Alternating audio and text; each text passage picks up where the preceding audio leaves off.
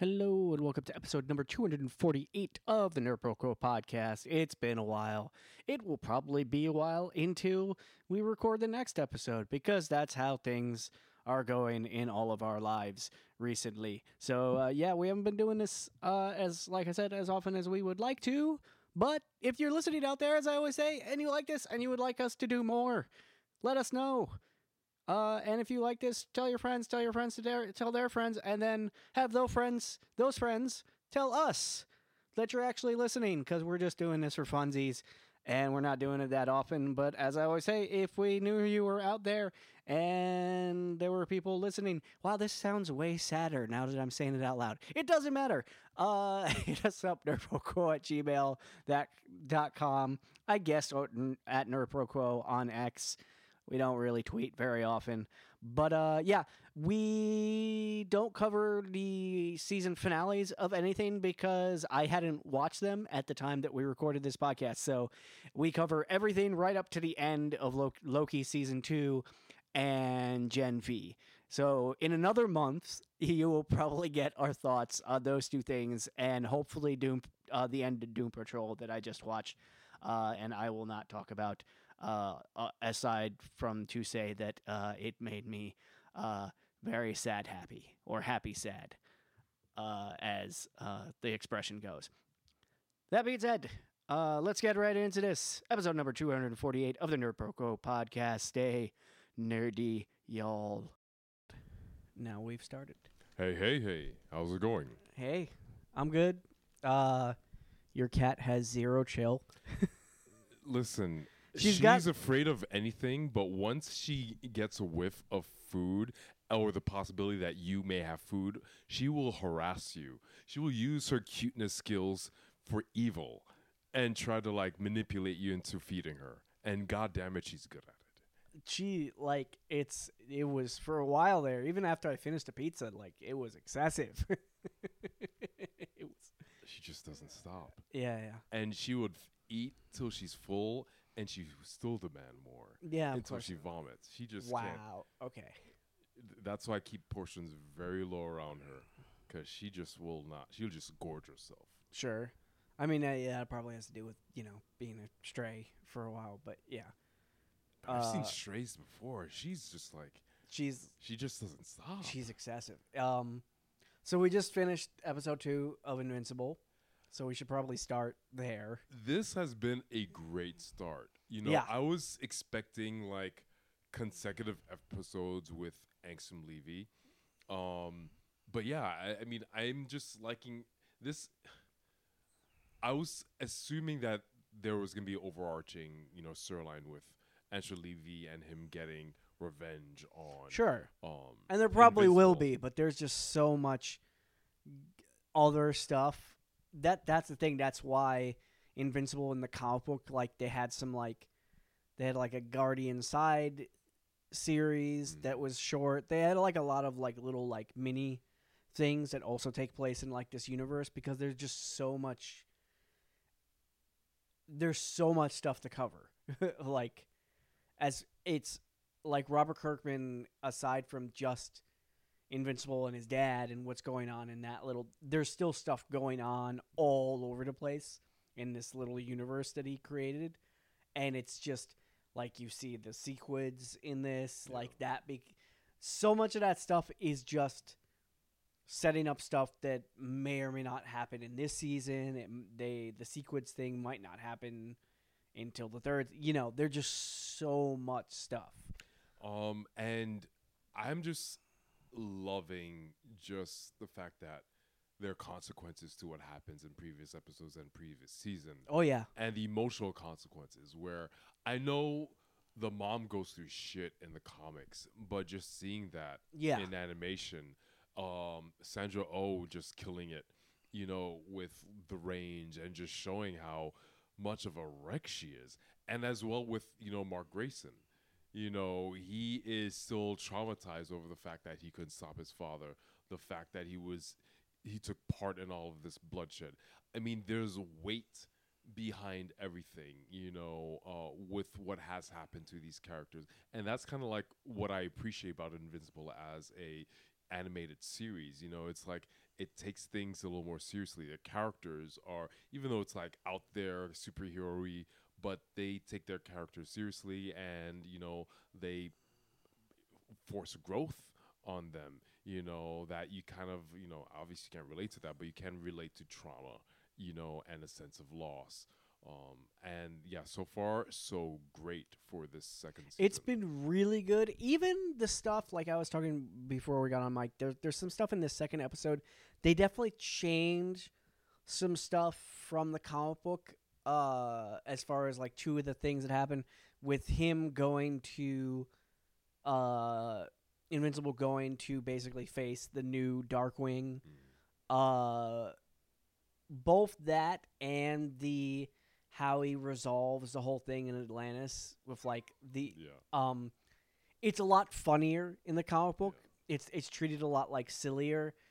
Uh but as far as like it's it's weird. It's like it's one of those things that was like I don't know why they changed it because it, there isn't really a, a as far as like what happened in the comic book there wasn't anything that happened in the comic book that like they needed to change so i'm not sure why they changed it but i don't necessarily have a problem with what they changed which is weird because it's just like normally when like they change stuff for like no reason it's just like why would you even bother but in this case i was just like yeah is it because of the tone?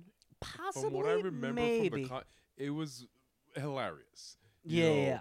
And I think that they already had that funny sequence with Doc Seismic yeah at the beginning. They didn't want to make it too jokey. I, that's my guess. Right. Uh, which is funny because even that they changed from the comic book because in the comic book he does something.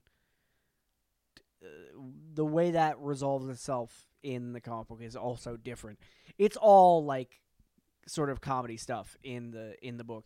I guess they wanted to go with a more serious thing for this episode, which is fine.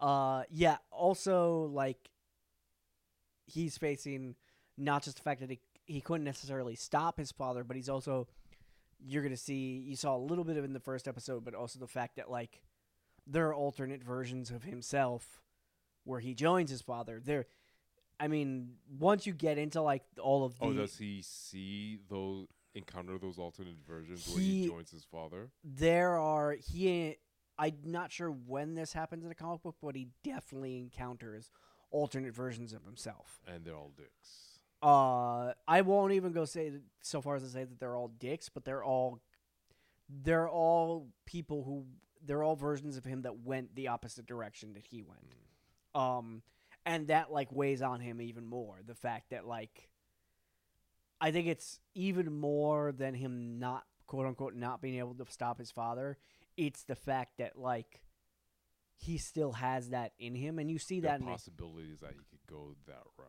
and also like the fact that like the whole anger thing and like that's the whole Vil- Viltrumite thing. It was just like they get angry, they get violent, and they're super powerful, and that's a problem.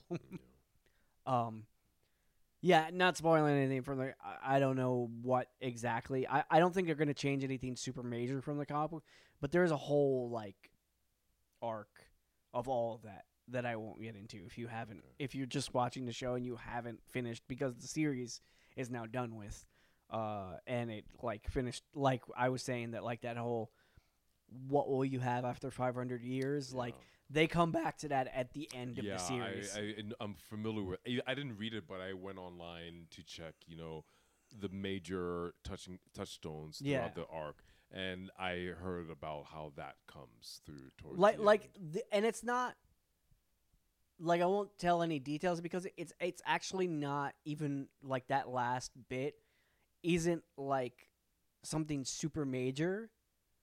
It's just Mark's the end is Mark's answer to what will you have after 500 Yeah. years. And at the start of it, it's I'll still have you, which is like his dad. And at the end of the series, it's everything he's done because it does actually jump forward at the end to like 500 year it like does like a a bunch of like here a bunch of thing it condenses a lot of time in that Yeah. last like arc but it it he it is a very definitive answer to what will you have in 500 years, and it's it's very sweet. It's very awesome. Like I said, I'm Yeah, not spoiling is a- anything because I'm not telling you any Yeah, this details, but it's kind of amazing. Yeah, this is a comic with heart, you know. Yeah. And I, I've heard that this this series is similar to like you know a fusion of like Superman and Spider Man. It's exactly what it. And you could see all of the gar. I mean, obviously, Guardians of the Globe are the Justice League. Know, The Sequids are Starro the Conqueror. Like they're, it is very much a version of the DC universe. And what I always appreciated about the comic book was that Robert Kirkman, and he did this with Walking Dead too. He took like a genre that had been done to death, and one of the things that he's that he managed to do with Invincible and Walking Dead, amazingly, is he managed to take a genre that had been essentially by the time that co- those comic books come, come out had been kind of done to death, and made it feel fresh, like it was brand new again. And all of the stuff in Invincible, like I said, it's it's very much a parallel for the DC universe. Is that all of it, all of the characters, everything about it is stuff that you've already seen DC do. Um, aside from like you know teenage Superman, essentially, but but it's it's all stuff that's been done before. It's just that like he managed to like have new takes on almost all of it. Um, and that's uh, it's not just Robert Kirkman too. Uh, I will say that uh, Ryan Ottley and the original Corey, I'm drawing a blank on his last name, but the original artist and design guy, uh, because that's the way Image works a lot of times, is like they deserve as much credit as Robert Kirkman does as a writer, as in like creating the look, creating like the characters, creating the vibe, like making everything seem fresh and new, and not like you know, oh we've seen this before, but it's a new take on it. Yeah, like, I was last Comic Con. Um, even though I don't see all of the panels, but I always go out of my way to check out Scott Snyder's panel. Even though That was the other thing I want to talk about because I didn't go to New York Okay. Comic Con this year. We should talk a little bit about New York Comic Con. Um, Yeah, he was talking about his process because I know he's collaborating with Comixology and Amazon with their brand, and he's making books for them. And he was like talking about the process of like creating books, storylines, and how he collaborates with artists. You know, where he makes it a point to not just give orders, but Yeah. collaborate, have them provide feedback on how to not only develop the panels, but in terms of the character work. You know, I mean- build up character. I mean, it's a great way to my like, work. my big shut up and take my money guy is Brian K. Vaughan, and Brian K. Vaughan, all of his projects are as much as as a fan, as much of a fantastic writer as Brian K. Vaughan is. You can point out any of all, and I I'm this is I don't this is not a coincidence at all. I don't think it's like all of his projects. It is also like there's an artist who is not just the artist; they are the co-creator. Like Y: the last man i don't think would have been as much as it was without Pia Yeah, Guerra. yeah. um certainly uh like uh saga would not be what it is without fiona staples. Like it's as much everything like he does as like i said as fantastic a writer as his he is if he's working on creative even when he's working on like other books. I will i will say like his run on buffy uh and his run on like runaways for marvel i i would give credit to you know the artists on that too because they were both artists who had been who, who'd worked on the artist who'd worked on the book previous to him coming on. And like yeah there's but his image products uh his image projects in particular i think are as much a credit to the artist that he's working with as the writer. Um and yeah invincible in particular i don't know walking dead as much just because walking dead was charlie charlie Adlard and he's he he had had a long storied career before walking dead so i don't i don't know as I don't know if that was as much like Charlie Adlard I- working. Totally forgot. Let's. This would be a perfect opportunity. Happy birthday, dude. oh, are we doing this now? I thought you were gonna wait. Oh, oh, You're you're here, so eh, and my apologies for not wrapping it up. But That's okay. I saw that. I- I, I got that at Comic Con, and it just I was looking for something f- with Invincible, but when I went the next day, they all sold out of, course. Invincible. But this was like a an awesome pack, so I figured that you'd also appreciate. it. I'm. I deeply appreciate this. I can't take it with me today oh damn! it. Okay. because I can't. I, I can't fit this in my bag. So Oh, wait, you c I have a bag. Okay. Oh well, then I'll take it with me because I'm gonna take the train. I didn't bring my Okay. skates, so I'll take the train back. Thank you. That's awesome.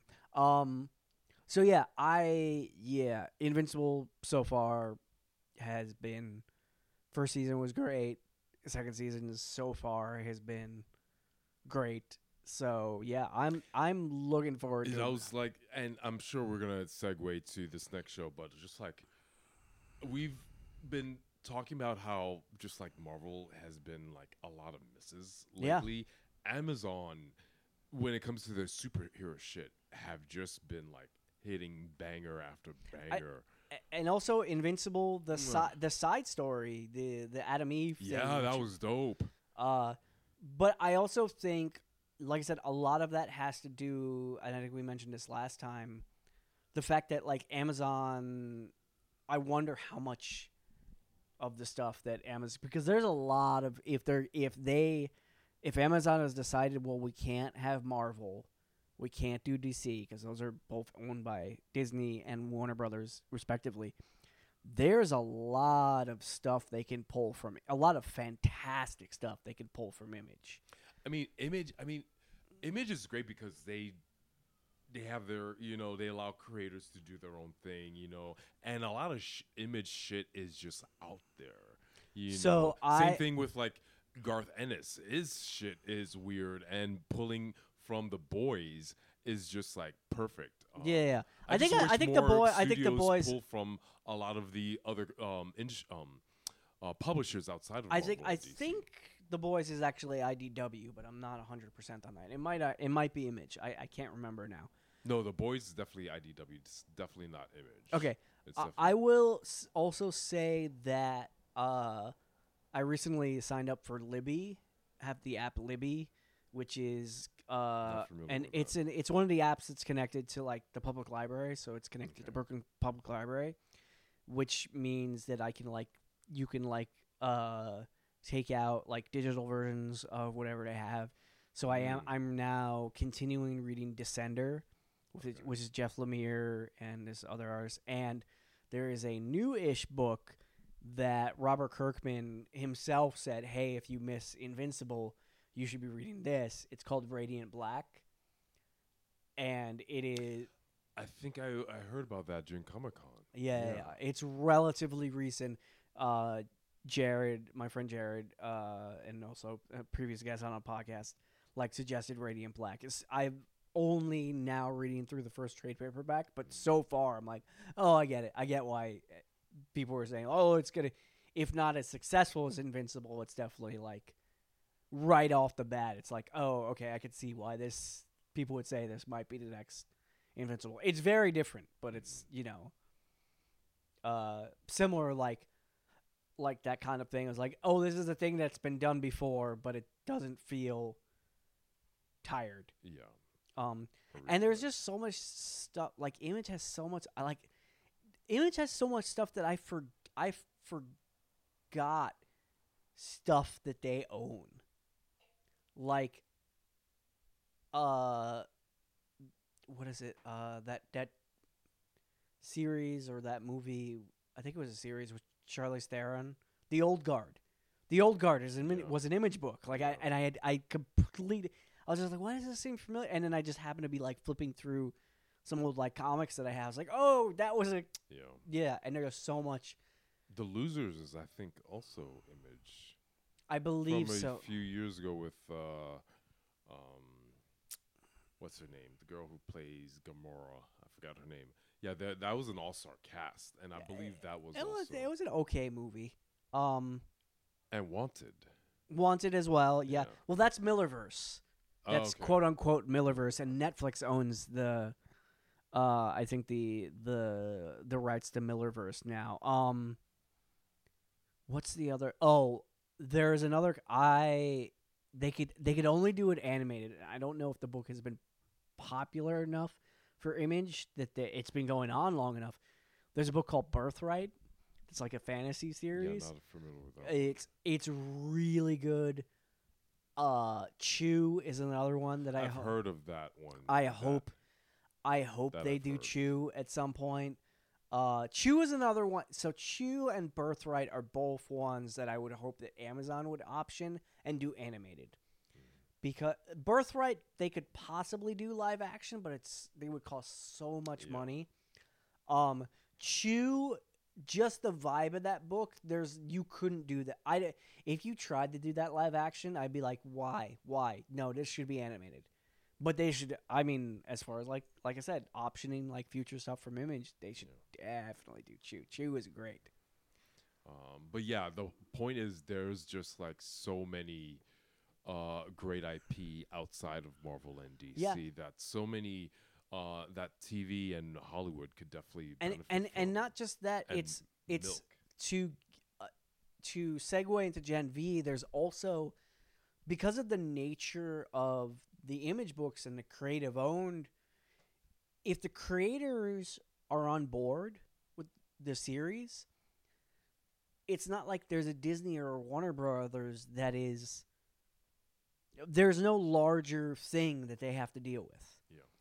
like all those books like if they want to change things as long as in my opinion as long as the the original creators are like okay with it it's fine like like, like i said they don't have a larger mandate anywhere that they have to deal with uh which is comes to gen v because gen v is Godolkin University is barely m- mentioned in the boys and Gen V doesn't have his own comic book. It was just a spin-off and it's been fantastic.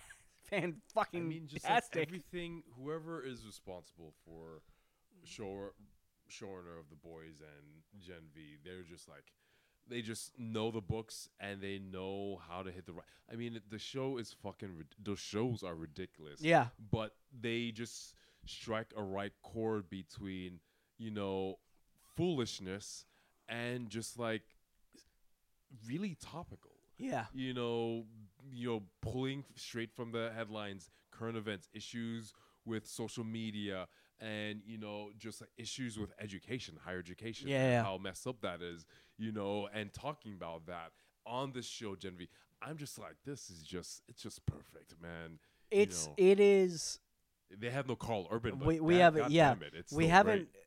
talked about it as a podcast, but the fact that Gen V is essentially just fucked up X Men. Not that like, and, and I've made, I've made the comment I was like the X Men are fucked up as it is, but this is like fucked up R-rated like X Men. If like you had a bunch of, you know, a college that had kids that age who actually had superpowers, was just like yeah, there, there'd be a lot of fucked up. shit. Number one, there'd be a lot of fucked up shit that would have that would happen, and number two, a lot of fucked up shit that you would probably have to cover up because it's it's you know raging hormones and fucking superpowers in a quote unquote and realistic. entitlement Yeah, and entitlement that these kids have um and like towards the end no spoilers but they're just like really connecting the themes of what happened towards last season with the boys where just like you're seeing a growing war brewing where Sure. those with powers feel superior to those without and i'm i just can't wait to see what happens you know uh with how this spills over to the next season of the boys but yeah just like talking about the entitlements and you know the us versus them mentality it's um, It's very X Men, and also it'd be funny if they went the same direction that that Marvel is now pulling out of with the X Men, which is like we're gonna hold, we're gonna start our own nation. like it would not surprise me at all I if mean, they went in that too soon. direction. It's too soon. Sure. I mean, and base, ba- I'm aware of the very finite end of the boys.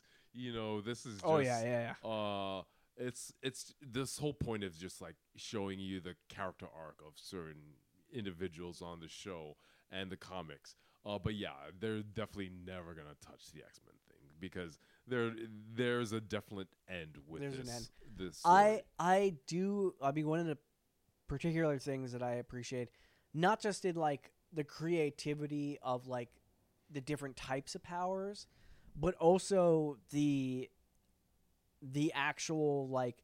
I always appreciate it as like you have a here's the superpower, and you actually like have a creative take or a different take or even like some thought had been put into like if you had that power not just the obvious directions well, I mean, to be fair, especially with Gen V, it's very much the X Men. oh yeah, yeah. a lot of it is pulled. You've got like a beast like character. Sure. You've got a banshee Oh, like yeah. character there. It um, the only difference is just what's his name? Not Luke. The the troubled one. I forgot his name. The brother that is alive. He's very much the Hulk. You yeah, know, yeah. that's he's the, Hulk only yeah, yeah, non- yeah yeah mutant character that's featured, but everyone else, at, with the exception of well Marie, well well no no is no. very much but but you know who sam X-Men-like. but but uh, you know who sam is then if he's not the hulk? No he's wolverine. No. yeah he's Not- wolverine he's well, wolverine. maybe like a fusion, he's wolverine if wolverine was a teenager. Think about and that. And with the strength of the Hulk. yeah yeah yeah yeah, yeah. because Um, that's that's what that is. Um i no, no, Wolverine may have memory issues, but he wasn't crazy. Wolverine as a teenager, Wolverine just exa- just escaping from the Weapon X program. He's He was a teenager. He was a he was a He was an adult, but- but- killing machine. but but that's the thing. He was a, like he was an animal, like he was a killer. And I think that's I mean it's not a But perfect it's not, not a a perfect al- it's not a perfect al- analogy. I'll he give you that. is, I mean, he's just put in stressful situations, but I don't know what ca- comic book character he would be a perfect, you know, uh, one-to-one Well, well, comparison. I with, mean, but one- he's just very much y- youth. I mean, he's a young child, I mean none of them are none of them are none of them are perfect one to ones. but he's been sheltered a Yeah, lot. yeah. I mean, I mean, as you saw f- with one of the earlier episodes, where he's just gravitating towards anyone that will accept him. Sure. You know, um, and he's very naive, uh, which is which wasn't Wolverine at any point Sure, in his yeah. life. Um, um, yeah, who would he be? Like fresh out of the womb. Maybe not Prime, Captain Marvel, Maybe. I mean uh, there are there are the- I, DC Captain Marvel people. not Yeah, yeah, the yeah. other one. I could probably I could probably think of like a couple. I, I you'd have to give me a minute to like go through the X Men, but like I said, there aren't like perfect one to one. Uh, I appreciate like the the gender swapping character. I feel like Oh, that's she's ha- awesome. I feel like that's handled really They're well. awesome. Yeah. Um, I love the main character and the fact that it's And I The- just love the dialogue. It's like whenever you want to make a point, you always look at turn yourself into a guy instead Yeah. of. I it's just like I just love the dialogue on that show. Um, so the main character, her opening sequence, much more gory, but it's it's it's totally an X Men thing. It it is it's it's rogue. And societal. yeah, you it's know. it's rogue, but like different power, but it's a rogue thing. Also, I really appreciate. no, no, that is the blonde one, the Emma Frost. Slash, oh yeah, yeah, yeah. she's one. but that's what I mean. Like, they're they're not one to one comparisons. Uh, but I also appreciate like just like when I was talking about like, oh, if you actually give just someone some thought to what if someone actually had this power, the power to control blood. It starts out with like her doing very physical things, like creating weapons or whatever with the blood, and then this is like figuring out that there's more subtle stuff. It was like, oh, if you can control blood, you can stamp. You know, you could stanch.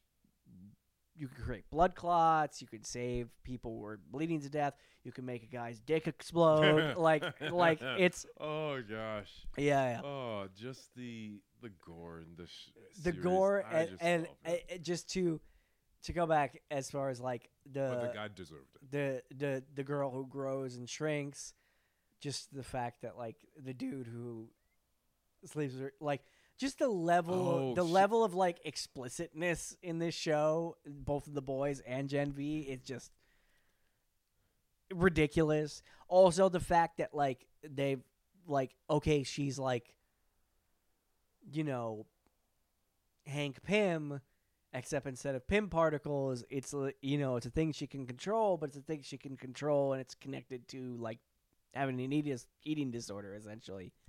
Uh, I all of that like it's all like here like I was talking about, about with Invincibles like here are all sort of powers you've seen before, but it it just either there's a twist on it or there's there's an element of it that like oh There's a cost. Yes. With the Yeah, yeah. powers, and I like that. I mean, obviously, comics. You know, you don't want to stress that, but you know, there is a toll yeah that takes place on the body whoever wields those powers. Um, you saw that with, you know, the father, um, Polaris or something like that. you yeah know? yeah yeah Um, yeah, it's it's really heavy, and that much I appreciate that because you can't just like spam your powers. You know, same thing with the the the telepath or the yeah yeah psychic. yeah You know, every time she uses it, I mean, you see her. I mean, obviously, you show how monstrous she becomes, but she gets she gets blood vessels burst in her eyes eh, for overusage. Um, yeah, I just love the fact that you can't just like spam these powers over and over again un- unless you're Homelander. You know, there are certain costs that you have to factor Yeah, yeah.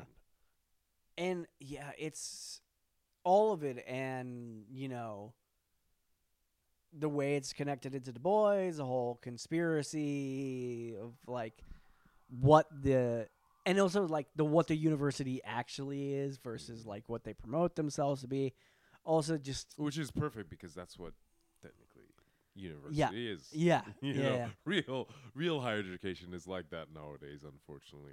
Yeah, I mean, we had a whole conversation with it about this last time we hung out about like the fact that like here is what higher education and college education back when it was free, essentially public universities were free, universities themselves weren't free. Uh, but the whole purpose of it had like shifted from what it was supposed. Yeah, fuck oh, it. by the way, uh, even though no one's sponsoring this podcast, by the way, you should sponsor this podcast, people. Go to Dolly's. You know, Oh, yeah, yeah, great, yeah, yeah, amazing I was food. gonna- I was we were gonna say- talking about this, and I just had to plug. Jamie, you've been talking to me about this place for years now. Every time we hike, we finally ate there. Uh, Rich, we got to go there. Uh, all together, it's just amazing food. Go to Dolly's. Yeah, yeah, yeah, yeah. It's uh, right by the the Garrison train stop on Metro North. Uh, it is. They are. They're open. I, I, I, we'll do a full plug here. Why not? uh, Tuesday through Sunday after four. It is a great if you go out and you hike uh, the trail to Arden, uh, Glenclyffe, Arden Point, and also Hudson Highland State Park are right there.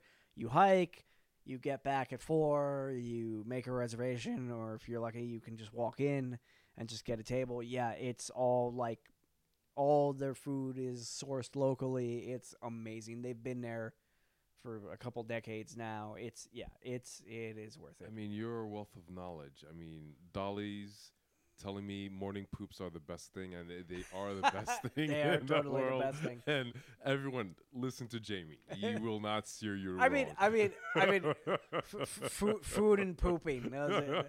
My my expertise is very is a very small window.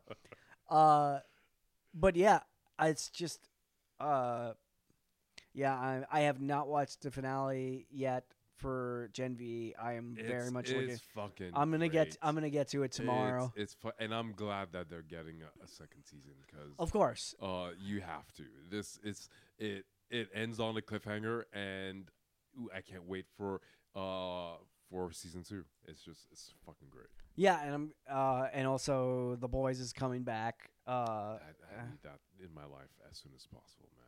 I need that show as soon as possible. yeah, it's like. I mean, they've had they they also adapted. I think it was Powers, and Powers was, eh. but I think Powers was amped because, Sony did that and they suck. but it Sony came out through. Amazon. Probably it was in collaboration with Sony, I think. Um, but I mean, I don't think it was. Did Amazon do?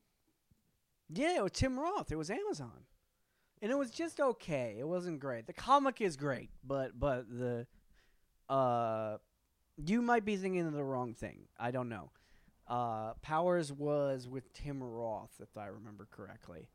Uh, I think it just came out too early in this process of like superhero shows coming out, and it just it flew under the radar and like uh, it wasn't bad. It just was. Uh, yeah, it was for the PlayStation Network. I remember. Really? Yes. Oh, okay. That's why I associated with Sony because I knew when I w- had a PS3 or whatever, Sony was uh, promoting that as a way Yeah. to like give a okay. additional benefit to whoever signed up for PlayStation. Um, and it was like it got meh reviews. Yeah, and it was just okay, which is unfortunate because that show, that series is really good.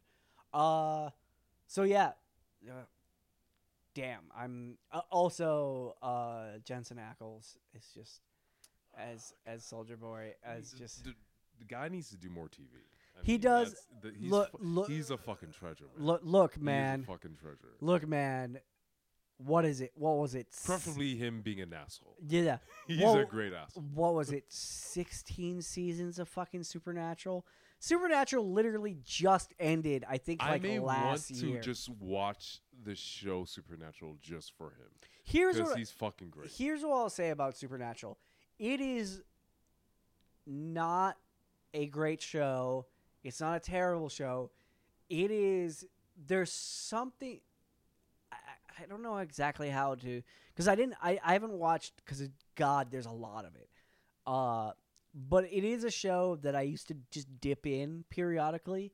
And one of the things that I appreciated about that show is you, you might not get it. You might not get the whatever the overarching plot point of each season was, but I did appreciate that you could, at least for me, I, I couldn't speak for other people. You could jump in, jump into any episode of, the, of that show, and you could just be like, I get what's going on.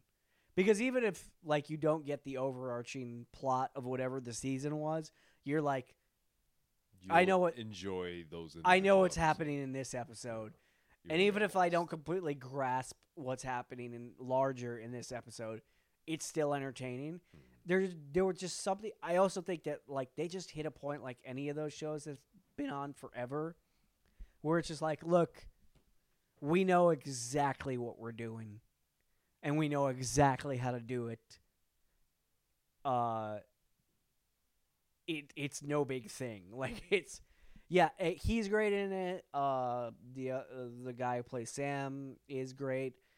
Uh, it's another one of those shows that was just on for so long that you're gonna watch early episodes and you'll see people from other that you saw on other shows or now more famous because that's just how that works. Like you watch early episodes of like we were in a text chain and it was like there's an episode of Buffy the Vampire Slayer that Pedro Pascal is in. Like it's just Supernatural is another one of those shows that's just like God, it was just on for so long that you're gonna see people who later became more famous or you just you recognize just because Yeah, been things. yeah.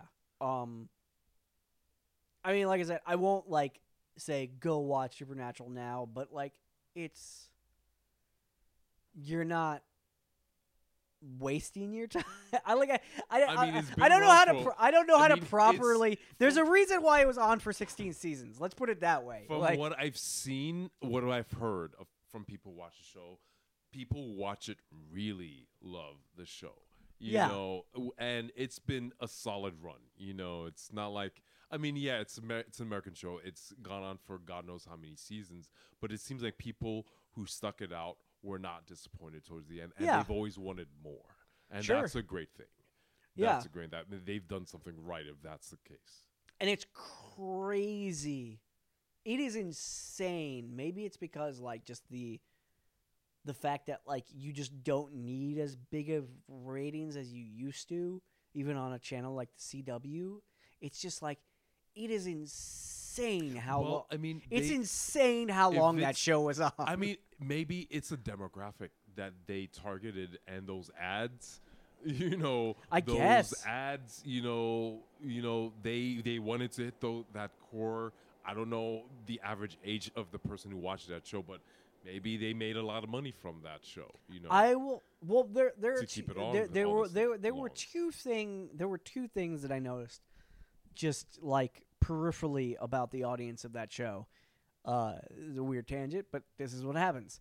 Uh, like I said, it's like here are things we're gonna talk about. Here's what we're we'll go off You're and more- yeah. Uh, is I think like a lot of the CW shows, it was originally sort of pitched towards 18 to 24 males.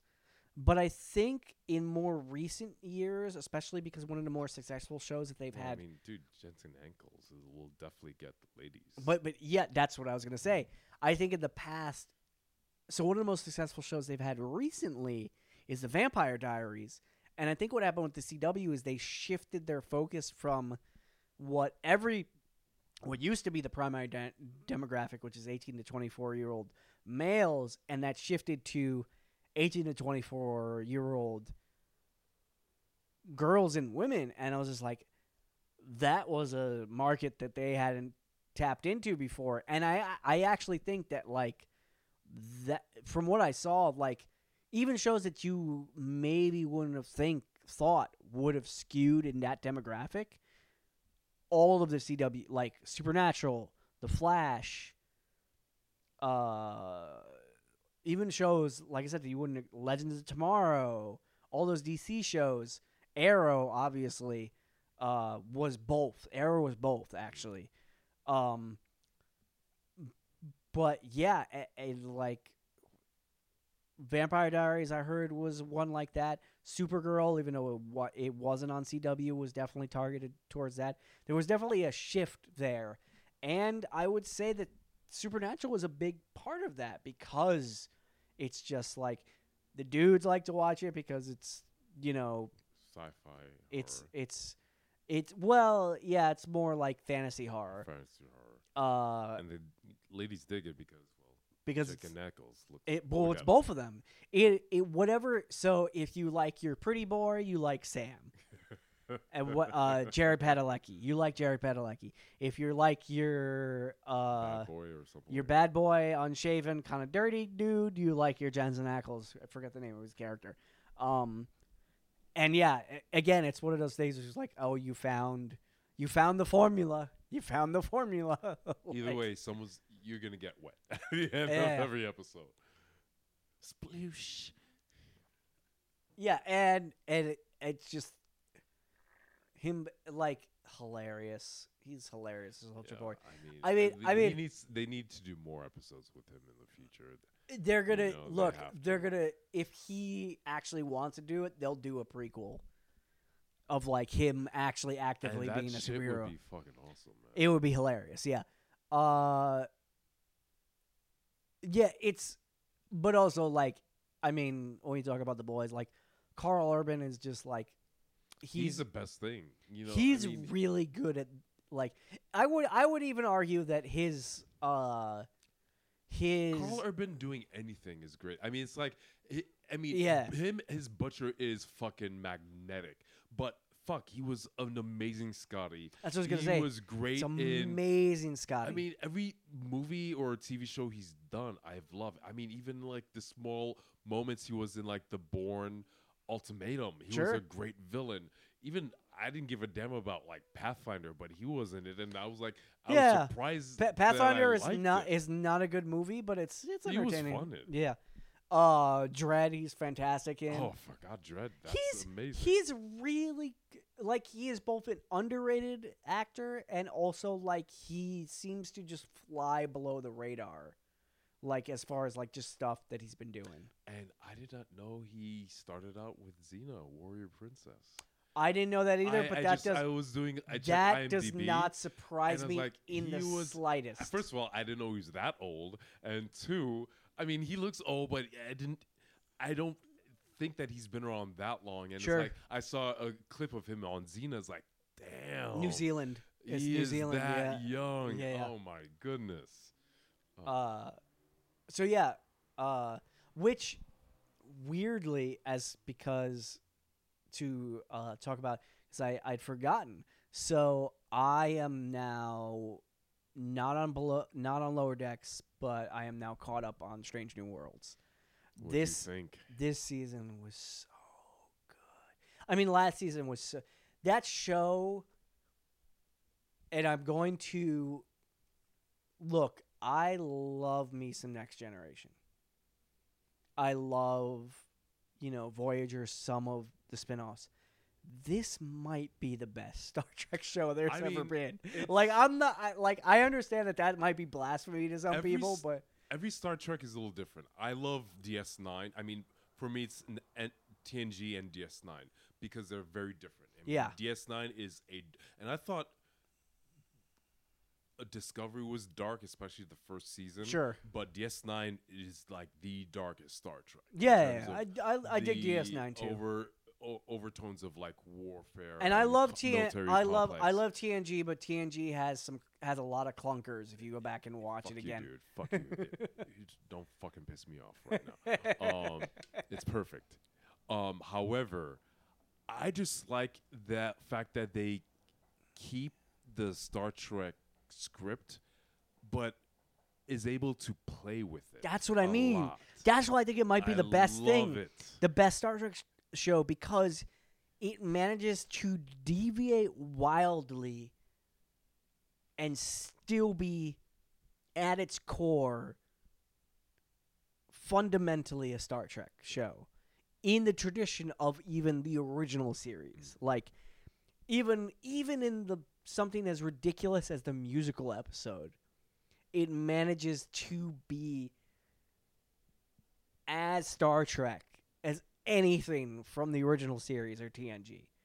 Um and that uh, reiterate like that cast is fucking I mean, that's phenomenal. Where, I mean, this is what I mean. It's I gave, I gave Disco Discovery a lot of chances, but the failure of that show was the fact that the cast was weak. There were like certain characters that were really good, Saru, uh, Tilly, slash Yeah, yeah. Killy, uh, but that's it. yeah. You know, for a Star Trek to wo- for a Star Trek to work, you have to have a solid cast. Also from top to Discovery. Discovery was not a crew. Yeah. That's what I think the problem was is is I still don't know most of the characters on that show. Yeah, and that's the problem. Like, fundamentally, in order to make a, if you're gonna do like Star Trek, Star Trek, if it's it's on a ship, and it's it's it is that crew as a whole have to be compelling. It can't be primarily like one or two characters and one or two a- actors who are carrying the whole show. I would argue, like as much as I like Picard, Picard has that problem because it's not a crew. The first two seasons, yeah. Yeah. Uh, but that's mainly because that show isn't a crew show. No. It is the Swan. It's a deviation. It's the s- it's the it's- I mean, let's be real here. It's the swan song of a single character, yeah. uh, more than anything else. Like, and a single actor. But Because, he's able to pull it off. oh, off. of course, yeah. He's yeah. able to pull that shit off. But God, like there are so many. I don't I even mean, know where to just like- start with Stranger Worlds. I mean, it's like, everyone is fucking pretty. I mean, it's like I like the ladies, but god damn it, you know, Anson Mount and Ethan Peck, they're I have to respect those guys have fucking amazing jawlines. You know. M'Benga, um, the the fucking doctor, Oh yeah. is like Who has Wait- been around for a while from he, he had a cameo in Luke Cage sure, yeah, yeah. to He's no, been was a- he the Haitian in Possibly. He's he's in been in a Heroes? he's been in a bu- I did, I I gave up, think- I didn't watch a lot of Heroes. I gave up. I gave there up were a few black characters, characters in Heroes, so that's why he kind of stands out to me. Maybe, um, but, But yeah, that- just like everyone's just like and like the arc so they they allude to it in season two but to re the the fact that they go back and that when they bring like the Klingon like whatever his ribbon and they go back and they you know to like the war and you f- that you found out the episode. you find out the the actual background which is interesting because it's, it is very not trek that episode and and like i said it's a it's a big devi- deviation it is Shrek. but that's what I mean. It That's I was just I was just gonna say that. Like it deviates very far because you don't get to see that it's side. very much DS9 Trek. Yeah. Not over. It's not uh, Voyager or Next Generation or original series, but it's very much dark DS9. It's Trek. also what Very I like about that it is the it is a side of the so most of the time on Star Trek and one of the fi- like uh, fundamental things about Trek is this kind of utopian view of the Federation and the future. But one of the things that I really appreciate about Strange New Worlds, especially in that episode, is showing this like, in order to get to that utopia of the Federation as it stands in Strange New Worlds, and even if it, as it stands in Strange New Worlds, there's a lot of messed up stuff that had to happen in the past, like wars, like you know, and I particularly appreciate the fact that like war and dealing with war is a thing that Star Trek has as far as like the Federation itself going to war or pre-Federation going to war is something that is very rarely addressed in Trek. DS9. Of course, yeah, yeah. yeah, It- I mean, uh, that is very much war centric. I mean, as I said, DS9 is a dark show because it's not idealistic. You Sure. know, you see Sisko do some gangster shit that we all know Picard would never yeah. go through. But Oh, yeah. once again, this is a show that is created after the you know after Wolf 359 after the attack by the Borg you know so this is a darker federation in response to the Borg threat so of course you're going to see dark shit um, but the fact that in Stranger New Worlds we dealt with a war with the Klingons of course there's going to be scars of course Yeah. people have some issues with the Klingons and Klingons have issues with the Federation and I'm glad that they uh, they brought that. I loved the fact that you know you saw warfare and you saw M'Benga just being a straight up gangster, Dude. cold blooded. and the fact that like it, it was weird so it's a weird parallel because you, you probably haven't read the comic book but it reminded me of the preacher character in firefly so in firefly they they The, wait, the TV show? yes the tv show firefly Yeah. the the preacher character. There's a comic book that actually tells you like because in the show they allude that like He's done some shit. he's done some shit, and you find out what that shit is in the comic book. Ac- Okay. the the comic book is, it's good. It's a Book. ba- but yeah, basically like what they allude to in the show. Once you read that story, you're like, ah, this is a little underwhelming. But it is definitely one- like one of those things. Is like you have to bring it back to Stranger Worlds. It's like you have this doctor who has like this history, and when you actually find out who he w- is and what he did, you're like, oh, no wonder he has some tr- trauma and so why he's always like when they have to like him and Chapel have to in, inject that thing to make them go. You know, I forget what episode it is where they actually have to fight, and it's that just was like, like, the first or second episode, I believe. of the second or the first The season. second season. The second season, Yeah. and it's just like they're so reluctant to do it. It's like, and then you find out, oh, that's the reason why.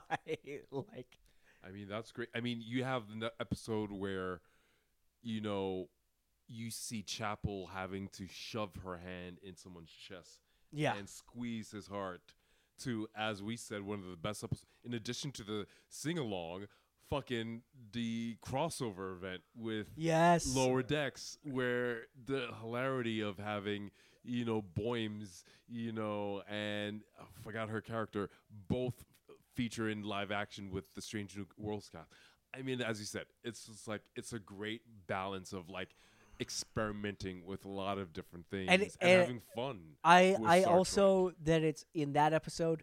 There's a certain amount of self awareness where like as soon so it is both in the in like the post credit sequence when the Stranger World cast are animated, and also when the lower decks the two people from lower decks are on the straight like in live action, they kind of had this commentary of like, yeah, they they talk really fast. Why do they talk so fast? Like it's because the writing is different and like the the tone yeah and like they kind of pull the strange new world world a little bit closer to lower decks and lower decks gets pulled a little bit closer to like there's definitely like real emotional costs in lower decks but it's primarily a comedy show. And they when they pull that into strange new world is like oh no the costs are real real because this isn't primarily a comedy show and also it, like i mentioned to you it it helps that those you know that jack quaid and what's her name just happen to Tawny Newsome. yeah yeah yeah, yeah looks mariner Yeah, Mariner. uh look uncannily in live action like the characters they play I mean, like it's easy when animators can purposely make the characters Yeah, look yeah. like their voice actor, but it's just like, oh man, it's just, yeah. This Stranger New Worlds have just reinvigorated my enthusiasm for Star Trek. I mean, I had like Disco made me hate Alex Kurtzman, who's been the showrunner Sure.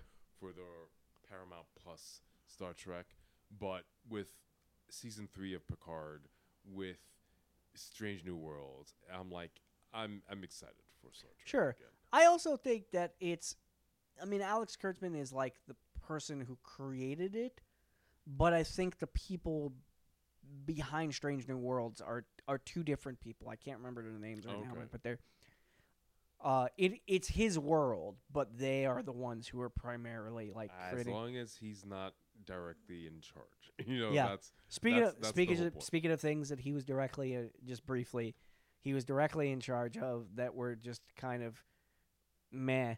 Uh, Netflix pulled what was supposed to be the some of the Dark Universe movies, and they the 2017 The Mummy movie that was Alex Kurtzman. I didn't realize that was Alex. Kurtzman. Really? I'm pretty sure that was. I could Google this. Ah, But uh, yeah, that movie was eh. Uh, Tom Cruise was, in my opinion, was actively terrible in that movie, which is funny because he's normally not active. uh, However you might feel about him, he's a great actor. Like he, you know, I thought it was okay. I mean, I will. I- we I will mean, both, as we have discussed, I- lo- watch it would- Sofia it- I, Boutella I do will anything. agree. It's not great, but No. I it does. It's not classified as a hate watch. You'll No. enjoy. You, I mean, you'll be entertained by it. Let me. I'll just say that. You, Uh, well, the, so the, because there are things that are, like I said, I think you and me will watch Sofia, Sofia Boutella basically do anything. that's true. even with like some of her skin rotten off, it's just like, oh, good lord. Um, Russell Crowe just chews scenery. In that, he's briefly in that, and he just eats every scene. He, reminds me of Anthony Hopkins in both Bram Stoker's Dracula and The Wolfman, which is also now on Netflix. And God, I loved 2000 it got kind of critically panned. I will say it's an hour and 45 minutes. The The Wolfman for 2010 with Benicio del Toro, Anthony Mo- Anthony Hopkins, uh, Hugo Weaving, Oh, Eh. that's an actor I haven't heard. Of. yeah, yeah, yeah, and uh, what's her name? Who's now in that other movie with Chris Evans? I'm I have like a mental block on her. Chris Evans. Yeah, there's a new movie on Netflix where he plays like a drug pusher, uh, like a legal drug pusher. It's Chris Evans and oh god, her name. She was in Looper. She was in Quiet Place. Emily Blunt. Oh, uh, Emily, dude, Emily Blunt, dude. Well, my big thing is only with her in like one movie. She's pretty awesome. Yeah, well, she's a great actress. That's beside, but, but yeah, the just tangent like the Wolfman from 2010. The effects still hold up. Uh, the gore in that is so over the top. As Dana Gould, the comedian, and myself, there, there is a scene in that, and then I rewatched it. There is more than one scene in that where the Wolfman slaps someone's head off, and it's just that I, I don't know. There's something about a movie that is completely aware of what it's trying to do, and I think that might have been why it was critically planned. I think people might have been expecting something else, mm-hmm. and it just goes full in on being like an homage to like the original like Wolfman and just being super gory and kind of silly and kind of like Yeah, you mentioned accidentally funny if it wasn't yeah, on purpose. But it, but even like the like there's nothing like even like the the parts of it that are supposed to be like emotionally effective effective aren't it's weird because you watch them and it's like I don't know if they're they're it's so stylized that you're almost like it feels like the romantic the quote unquote romantic parts the the parts that are supposed to be like serious dramatic parts. It's not that they're not dramatic but it and it's not that it's like that it doesn't work. It's just it it, it you're not quite convinced that they're totally trying to be you know like when you actually watch like a prestige drama know. there's like a depth to things and like a weight to things that you feel like they're trying to make you feel. And this the the 2010 Wolfman has scenes like that where it feels like they're this is a moment that they're trying to do that but but again it's so stylized that you're just like the fact that it's not entirely convincing or compelling almost like you're not like well it's shitty.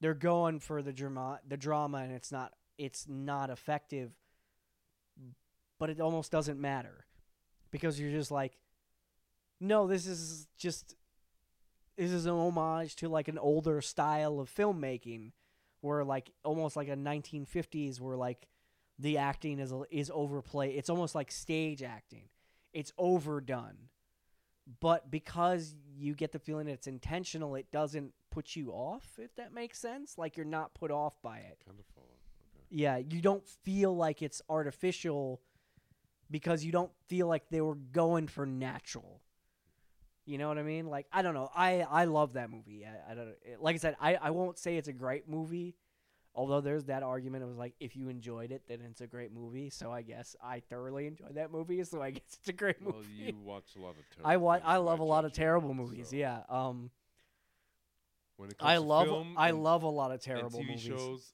I will probably not listen to everything that you recommend. Yeah. I mean that's fair. I will say I judge your. The the your wo- the tastes yeah, and Al- your Alex decisions. Kurtzman directed The Mummy. uh, Uh it is the same people who are behind Star Trek. So whatever. It was supposed to launch like Universal's like whole dark Yeah. universe and no, it did you don't not. have to make a connected universe for everything. No. you know, Um especially for monsters, no one gives a fuck. No. I mean, and also because all of those monsters, everyone knows there's going to be a movie every couple of years that remakes them anyway. There was just a Dracula movie. They didn't call it Dracula. It was called Last Voyage of the Demeter, but it's a Dracula movie. like I'm actually when that comes on whatever streaming service, I will watch that because I'm curious. I'm always curious. Just like, you know, technically fe- speaking, Renfield was a Dracula movie, and and That's it was. It's it is. But that's what I mean is is like every couple of years there's gonna be there was just a version of Frankenstein that they did where they like switched some stuff around and what's her name from Zombieland and Spider-Man and uh Amazing Spider-Man who played Gwen. I'm having blanks on names right now, but she Emma something yes, uh Emma, I can't think of her last name. She Stone. Emma Stone. She's playing the monster. Uh, Hmm. and it's a version of Frankenstein. I. I don't know if it's come out yet. It might have come out and disappeared because sometimes that happens. But like like I said, every almost every year or every couple of years they remake Frankenstein. So it you know, all of those they didn't they don't need to have a dark universe quote unquote thing for Universal. Even though Universal it's like the Universal man monsters because all of those Wolf they're gonna make another Wolfman movie. learns the wrong lessons when it comes Yeah. to successful films. So they just thought that hey, Marvel, it worked for Marvel. Let's just connect a whole bunch of films, and that will just Yeah. equa- equate to billions of dollars automatically. And as we've learned with Warner Brothers, that's not always the case. Yeah. You know. Uh, so Super. Um, we haven't gone seen the gone to see the Marvels. I don't know when. I'd like to go see it. I, I, I will. wanted. yeah, at some I point. wanted to see it this week, but we had to pod, and I have to do something else uh, tomorrow. But if you're down for next week, let me know. Um, I heard good things. I could do. It has good I could do possibly next weekend evening, like Yeah, po- post dinner time Yeah, type that's thing. Um, but uh, also we should talk a little bit about like the Echo uh preview. Yeah, I mean, it's. I have hope because I didn't think uh, Disney had the stones to do a dark and serious TV well, show. I, I I thought that like because of they were willing to host and also however you might feel about like She-Hulk, She-Hulk I think a couple of the episodes are also like TVMA. So they were Not real MA. they weren't but but But, it's She-Hulk's ridiculous. Of course. Let's, but the fact that they were willing to host like that stuff well, they had to. I mean, it's their fucking. It's the It's best their- it's- Marvel. it's their- and, it's their know, IP, and yeah. It's, and it's the, it's just content that you know Disney now has, and they didn't have to you know spend money on it. Sure. You know, so it, it just makes sense. But will they go the lengths of what Netflix did with The Punisher, um, uh, Jessica, Jessica Jones, and Daredevil? I mean, the, I don't based on the trailer, I am hopeful. Not the fact that I mean, it's you don't have to have gore or Yeah. violence, but show that their stakes, their weight, their consequences. I didn't think, and they didn't take any of their Marvel characters seriously outside of maybe WandaVision, you know, and maybe now with Loki, where you know their characters are a joke. You know, I, I think the other thing is, and I, I, the one thing, not tonally, but the one thing I don't, that I am fearful about for Echo, that maybe they've learned the lesson on, but I doubt it, is your show, if your show is a certain type of show, and Secret Invasion was was a was for me more than any of the other show.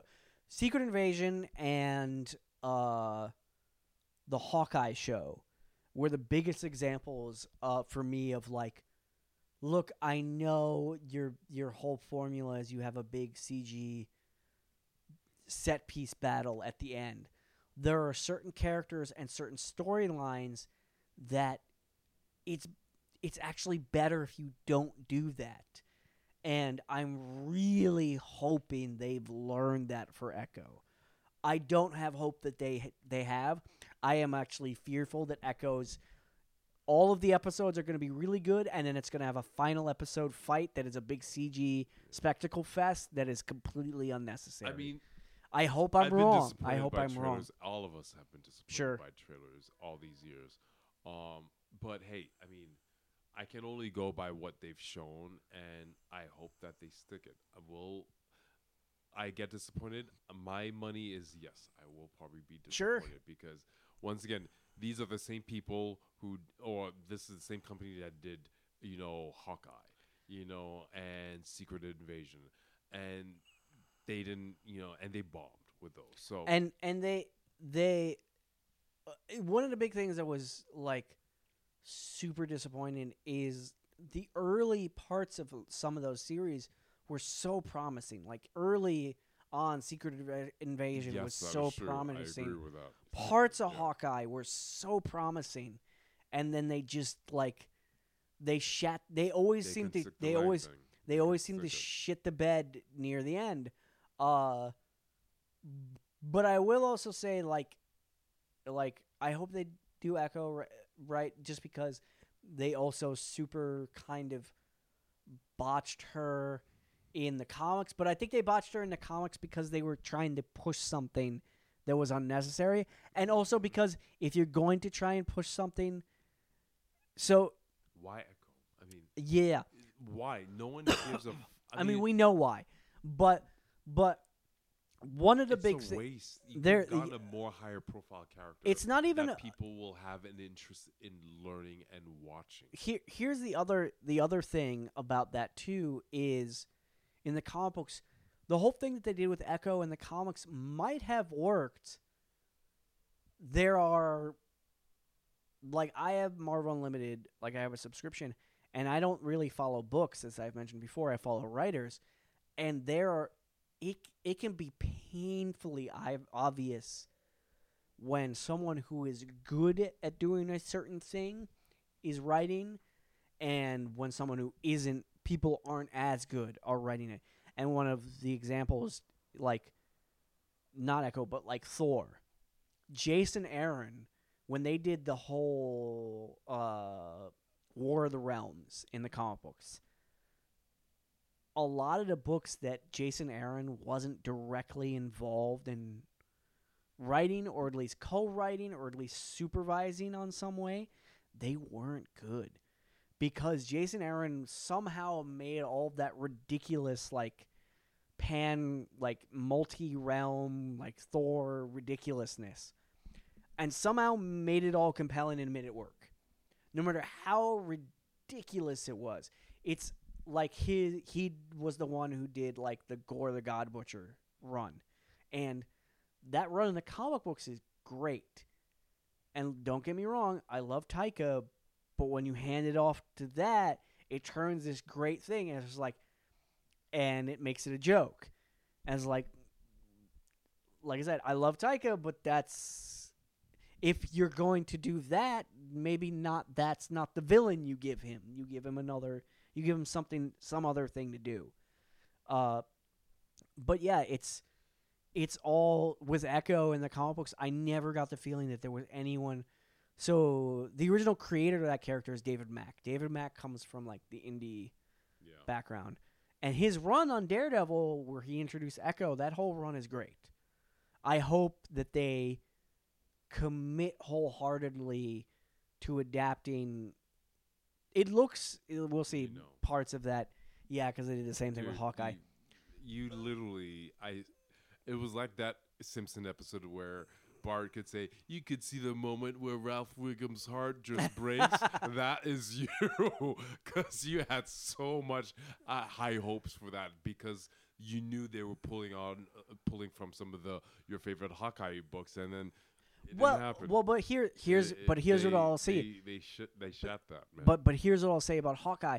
Hawkeye had the problem that from the get go, the Hawkeye that they had established in the MCU fair, fair.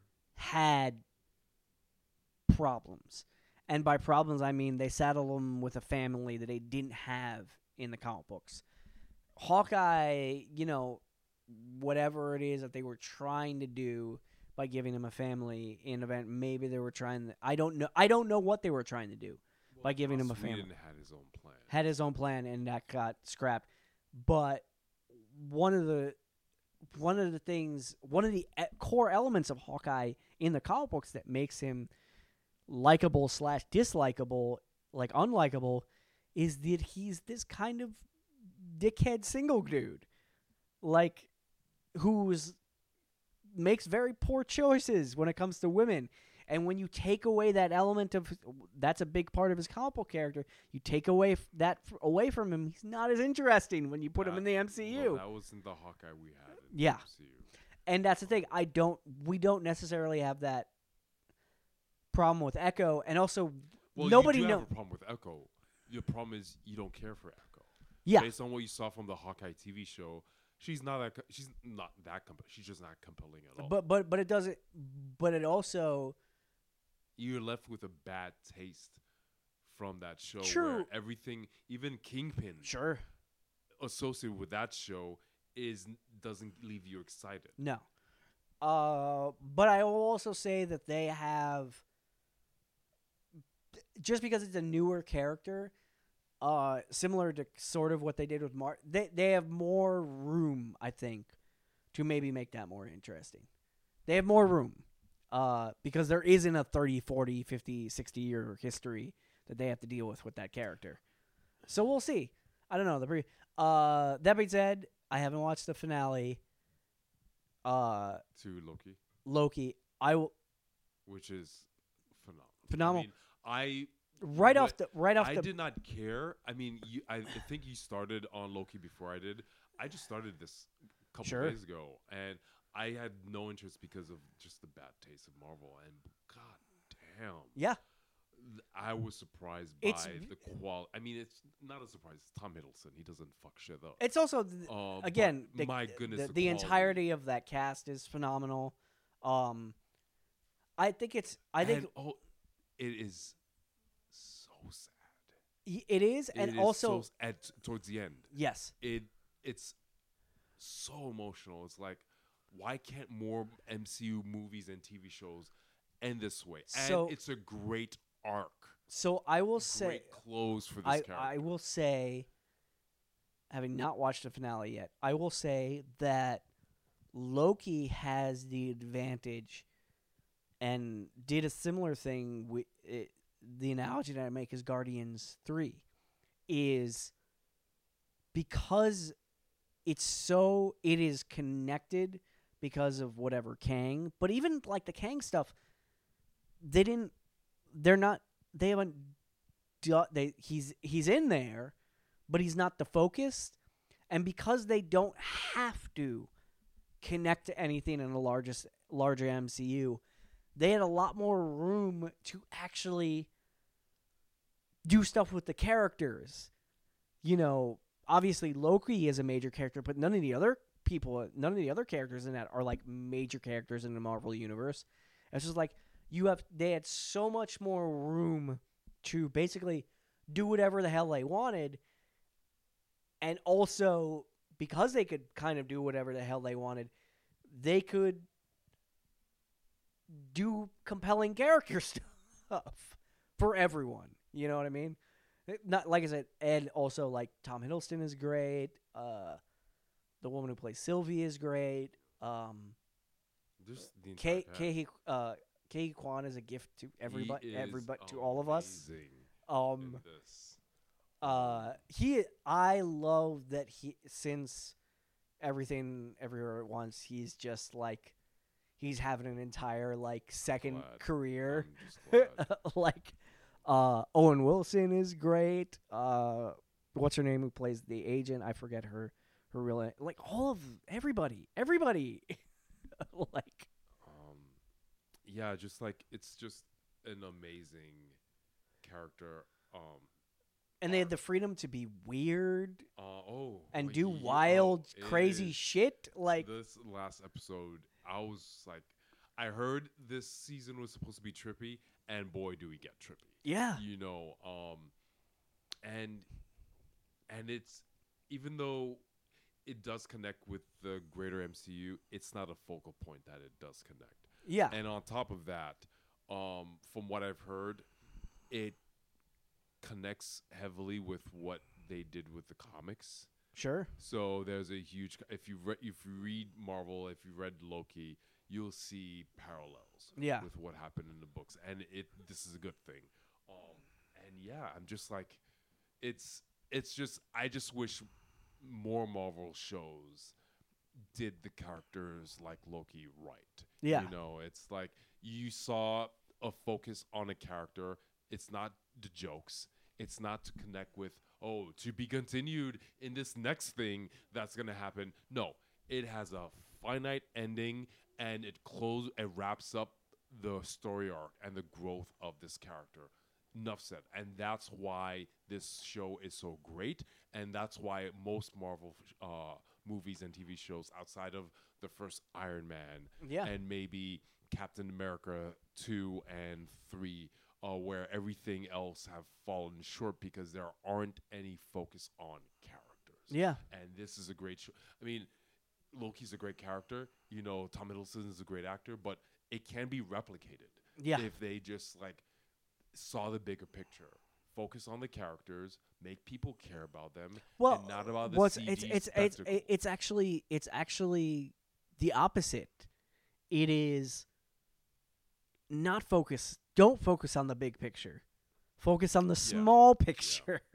like is I think one of the central problems that you ran into with the sh- especially with the shows is it becomes it's so much about the big picture that they for they almost it's like they forgot you have to make these the uh, Charlie of all people made this comment it was just like good point on that. it's just like you don't care about what's the individual the actual story of whatever this show It's is to connect to something greater. It's to the next movie, next build whatever the thing is yeah um You know, nothing is self-contained. It's Yeah. You need to see it in you know in uh alongside with something else. You know. And I will say that like this version of Loki is one of the the the examples of which the more modern take on Loki as a character from the comic books and them kind of pulling that into the show actually makes the character more interesting. Like he's Loki what you know, he's been a Thor villain. He's always been like a villain, but it's relatively recently that he's been as morally like ambiguous and much more complicated character than he's ever been in the past. Even in like War of the Realms, there's stuff he does in War of the Realms where it's just like I'm doing a bad thing, but I'm doing a bad thing either for a good reason or it's always been a thing like they they joke about it in the comic books but like thor's been around for thousands of years. Even though he's been around for thousands of years he's not particularly smart. Uh loki is smart and there's been a couple things in the comic books in some of the arcs where like he's doing a thing where he's literally like you think i'm evil but it's like you don't understand.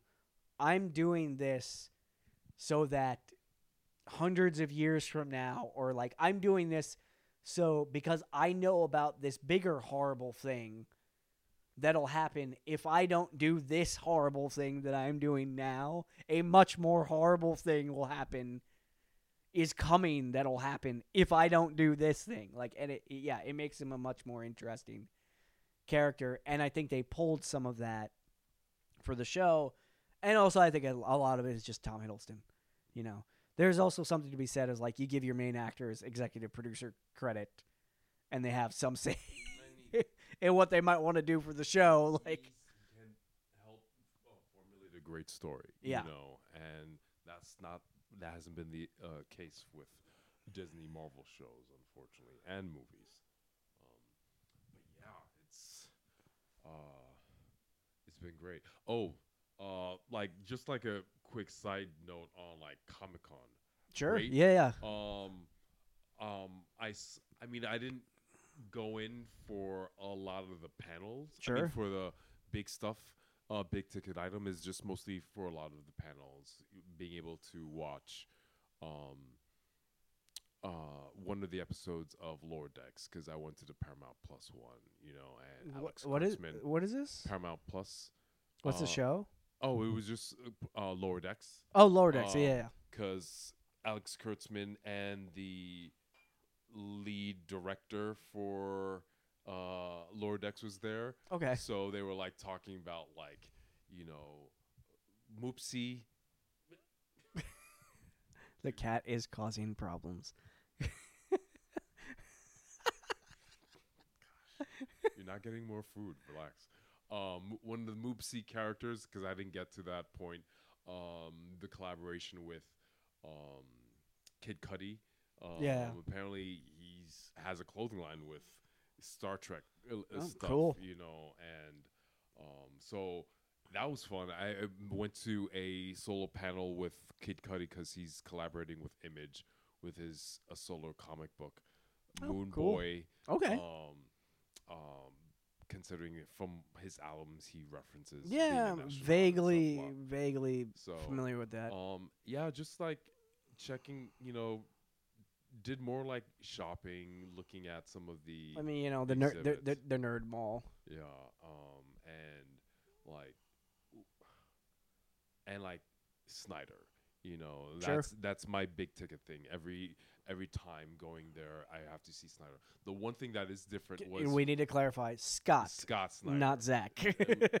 At this point, we all know there's only we do, Snyder. but but but but I feel like we need to clarify that fact. Um, this was my first Comic Con where I've attended all four days. I've never been to a Thursday con, and I need to go there more Thur- often. Thursday is a great day. Thursdays are there room to roam, Yeah, more chill. You get to see some good uh, big ticket items uh, that are not available on the rest of the days. yeah. Yeah, usually just like- because they're sold out by the time you get. Yeah, It's just it's so much chill and what I loved about it is I didn't I've heard that the public library have panels on Thursdays, but that was the first time I've attended two of them and god damn it. I first for the first time I got my library card in years through Comic-Con.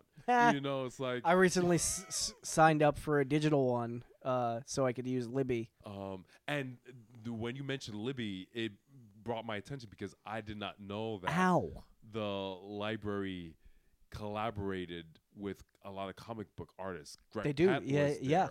Because he did, he was doing a book with a uh, public library about like so um civics and talking about like certain aspects of certain historical figures. So I didn't know that they made a big push when it comes to comics, you know, and the Department of Education. They So they have like recent. That's about that. relatively recent. Yeah, yeah, yeah. It's why there are so many more comics available through those apps now, is because some of the uh, I I can't speak to, again, uh, Marvel and DC because Marvel both Marvel and DC their parent companies have their own apps, but I do know that like a lot of the uh, Image I think has if not a deal there they definitely like there's a lot more recent stuff uh, from image that you, is available through the library uh, that you can get. And i think that's like uh, i think there might be some sort of cooperation there Yeah, I mean that's one of the best part of it. Just like, just like, that's what I like about Comic Con. I mean, I didn't see much of the big TV shows. I mean, there weren't that many to begin with.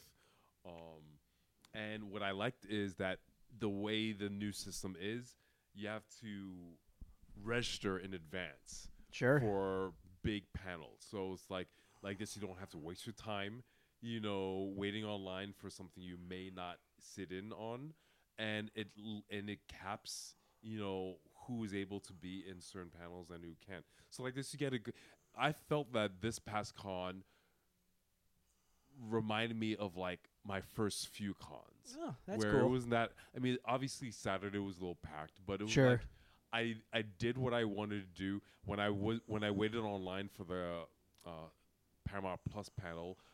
W- we were all serenaded by like these old timey trio of guys who sang like like like old timey songs. So while we waited, we just like got just like a nice little concert. so You can, know, can i. I sh- I'll, sh- I'll play that to you after this. can i can i can i tell you a thing that'll both be interesting and make you horribly jealous what? Do you know who's responsible for that for l- probably those singers and who was in t- in charge of the entertainment stage the entire weekend Who? jared who was in charge of the enter- ent- entertainment stage the entire weekend Wait, how so? he was the person who so like Wait, I thought he was an audio engineer. he is but they he did he's done a lot of work for New York Comic Con in the previous years Oh, know sound and setting up. So they called him up, and they basically he was in charge of like the entertainment stage, and because they had a lot of time to fill that they didn't program, he I wouldn't be surprised if those people who were singing to you while you were online were something that he just went, hey to those dude those singers they were probably on some other panel, and were like, hey, do you guys just want to do this? He did a thing. There was like a a panel that was like stuntmen and he was like, "Hey, they don't have anything programmed.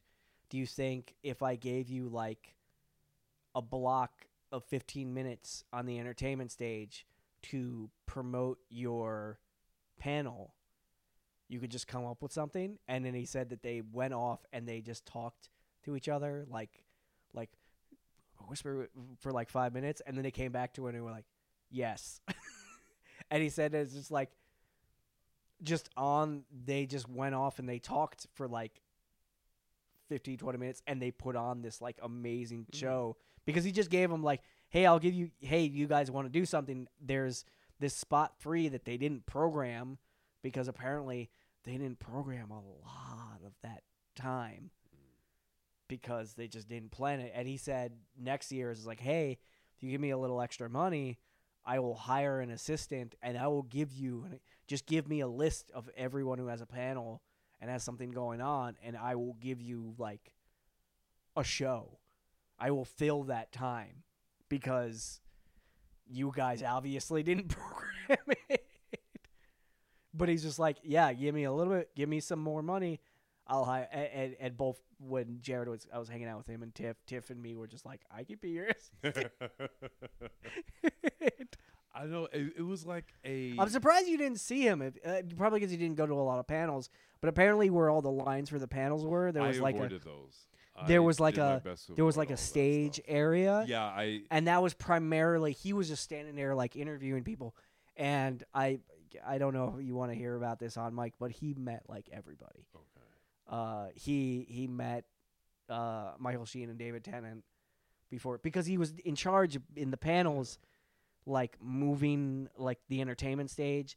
The way they've kind of done it is like they come out like some of the people who are doing panels, they do like a short thing on the entertainment stage, and then they to basically like promote their panel. It's basically for people who either can't get into the panel or to help promote a panel. Whoever's in the panel will come and they'll talk to him for like five minutes. So he, he met like Michael Sheen and David Tennant. He had an entire, apparently an entire really fun conversation with Jonathan Frakes.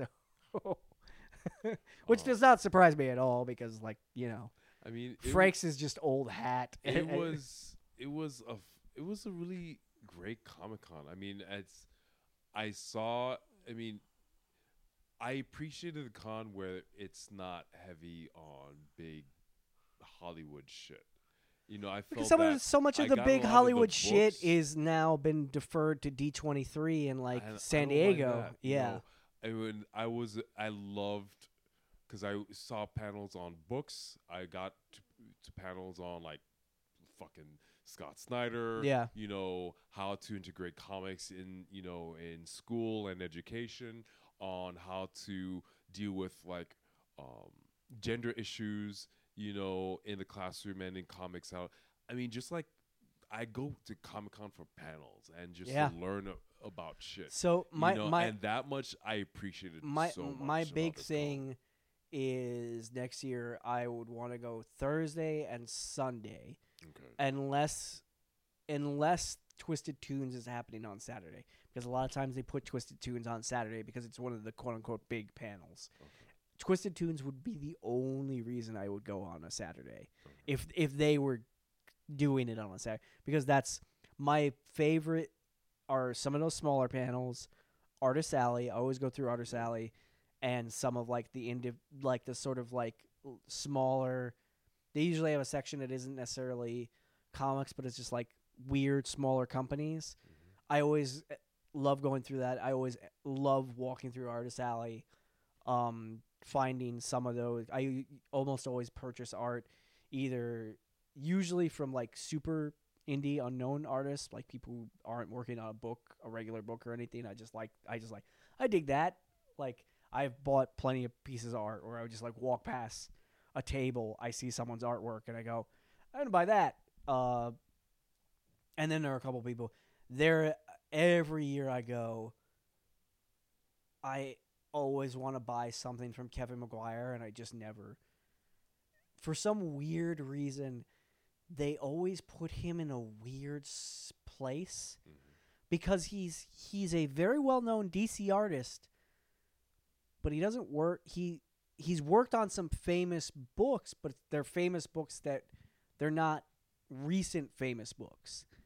Uh, and I love his work, and I've always wanted to purchase something for. But every year I've gone, I've either two two of the years I've found him, been like okay, and he did he didn't have like a, a way to like buy stuff by credit card, and I went I went I will be right back. And I went to go get like cash or something, and I one of the years I came back to Artist Alley, and I couldn't find his table. I don't know whether he moved or he took a break or something. And one of the other years I went and I came back and he was just gone. I don't know what uh, it's a weird thing.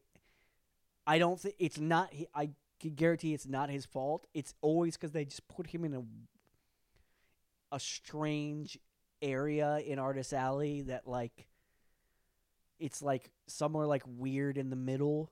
So he's always like difficult to like find. And if he's not there like immediately at the table like it's yeah it's like impossible. Like, because you know like i said he's not he's not necessarily famous enough that like when he leaves the table there'll be someone there like minding it for him. And also like i think he does like stand up or whatever too. So like yeah it's yeah. Yeah, it was it was nice with that the fact that I mean, granted you're not gonna sit in or you can't camp in every panel, sure but the fact that you know you're not gonna get into everything, so you can just like focus on one or two panels, like a con to get into, and the rest explore, so you don't have to sit on the like the main stage area hoping that you get in. It was it's it was just very freeing, so I, I appreciate that. The lack of option is, I think, the best part of. I- nowadays. I so from what Jared was telling me, like one of the best people, like he- the people he like organized, because it's one of those panels that is probably. And when he told me this, I was like, "Oh, that makes total sense."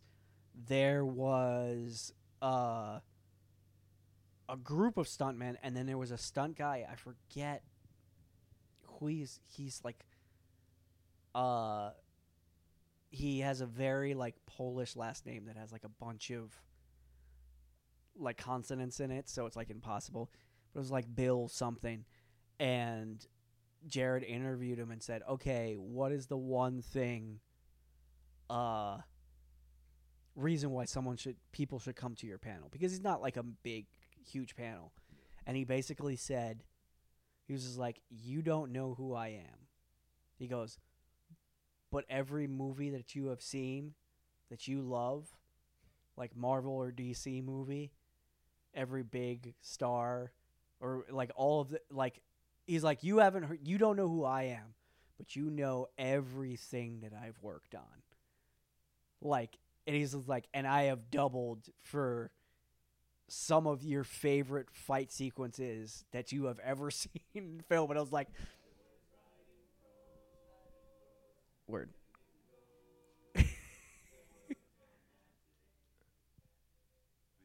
oh yeah. I don't know why it's not playing, but yeah, th these guys, that's they're just random. I don't know if they had like a panel, but you know, They might not have, but uh, yeah. they just walk around and just like singing to us while uh, we were waiting for to watch. Uh, So so the reason why I bring up like the stuntman is that's one of those panels. It's like people don't think about that, but they probably have some of the. That's prob that was probably. I hope they do it next year because I will in a heartbeat go to that panel I'll because- let you know when um because when I'm able to get tickets. I'll let you know, and you'll tell me which days that you because those guys, like what Jared asked that dude, is just like those guys that would be I would venture even having not been to that that that's probably one of the best panels of the entire con that no one went to. Because those guys have the because I've listened to podcasts and a couple of interviews with those guys, those stuntmen, they have the best stories. Because they've worked on everything. everything. Like and now they're making they're they're making them because of like CG like deep fake stuff.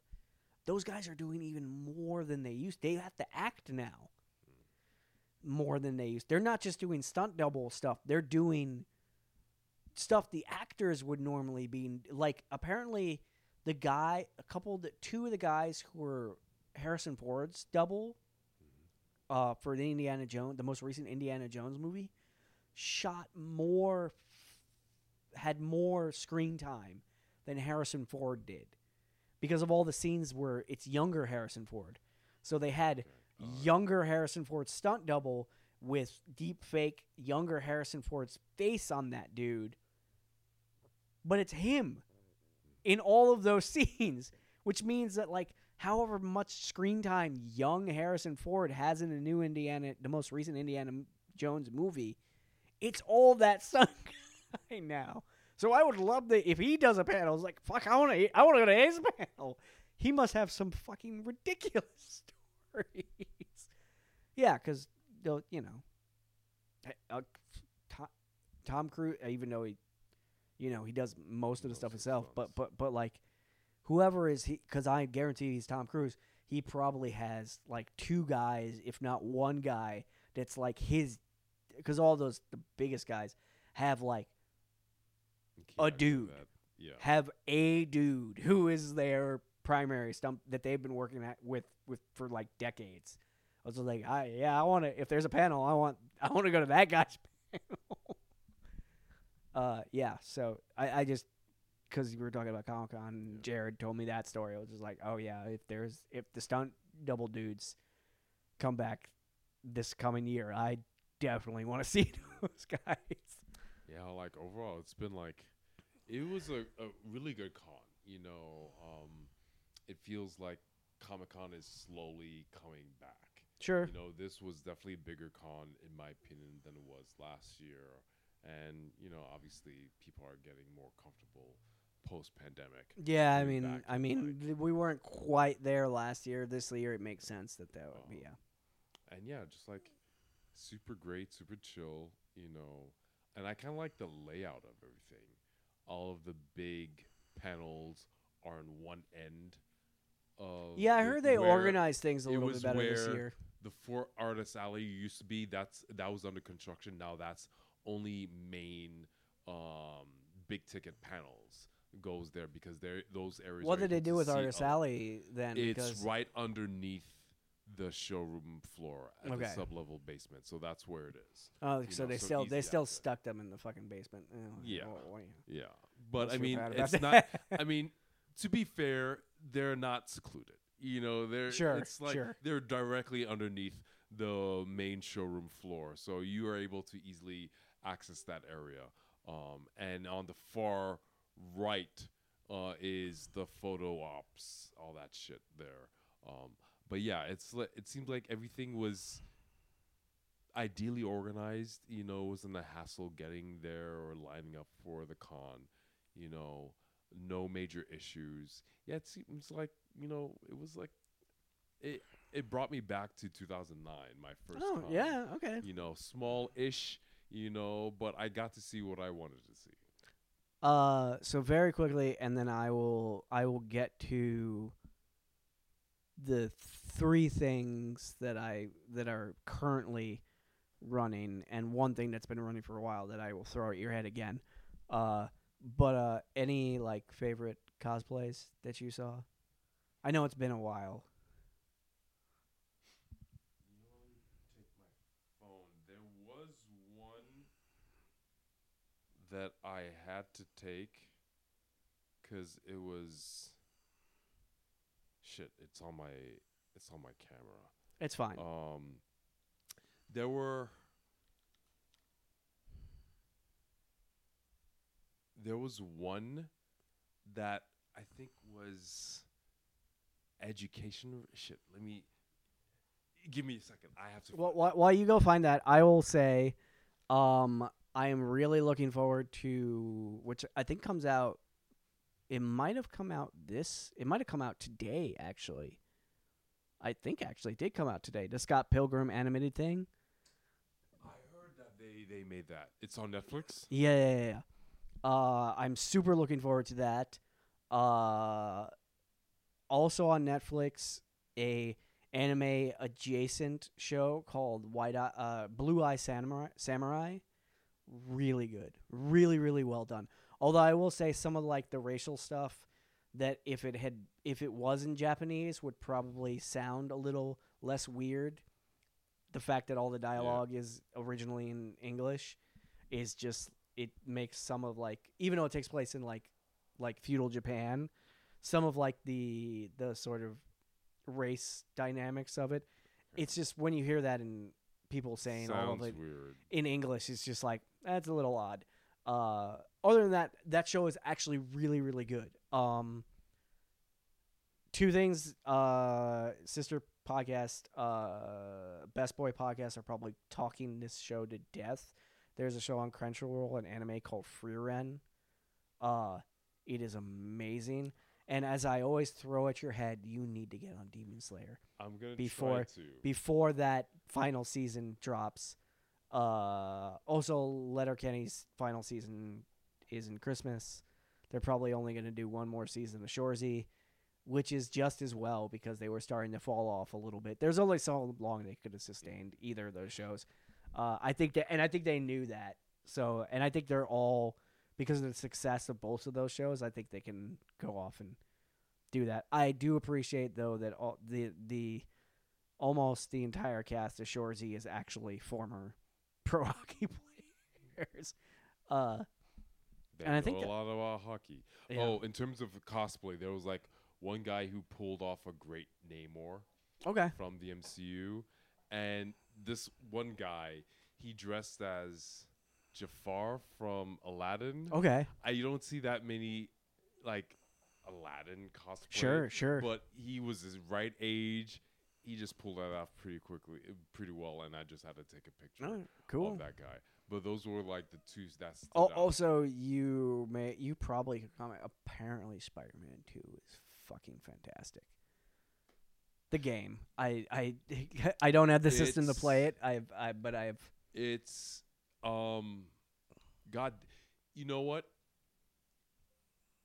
It's Spider-Man 3 okay. but pulled off well, meaning Sure. there's a lot going on. yeah, There's a with you've got subplots with Miles Morales. You've got Peter Parker.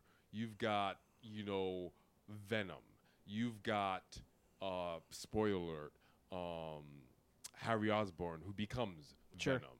Um and all of that it's it's just like it shouldn't work because it's a lot and each Yeah. one of those things should be should have their dedicated storyline but it works seamlessly well the action is great um it's and prob- probably a credit to whoever is the writer, writer slash writers behind that. I is what I'll say. and you know it's it works well with like like the little brother big brother and how the little brother is stepping out of you know big brother shadow where miles is like coming into his own you know but it's also spider-man. It's like peter parker losing his job within the first 10 minutes you know. You see shots of overdue bills you know. You see him you know torturing himself over what happened in the first spider-man his solar game um and the emotional consequences.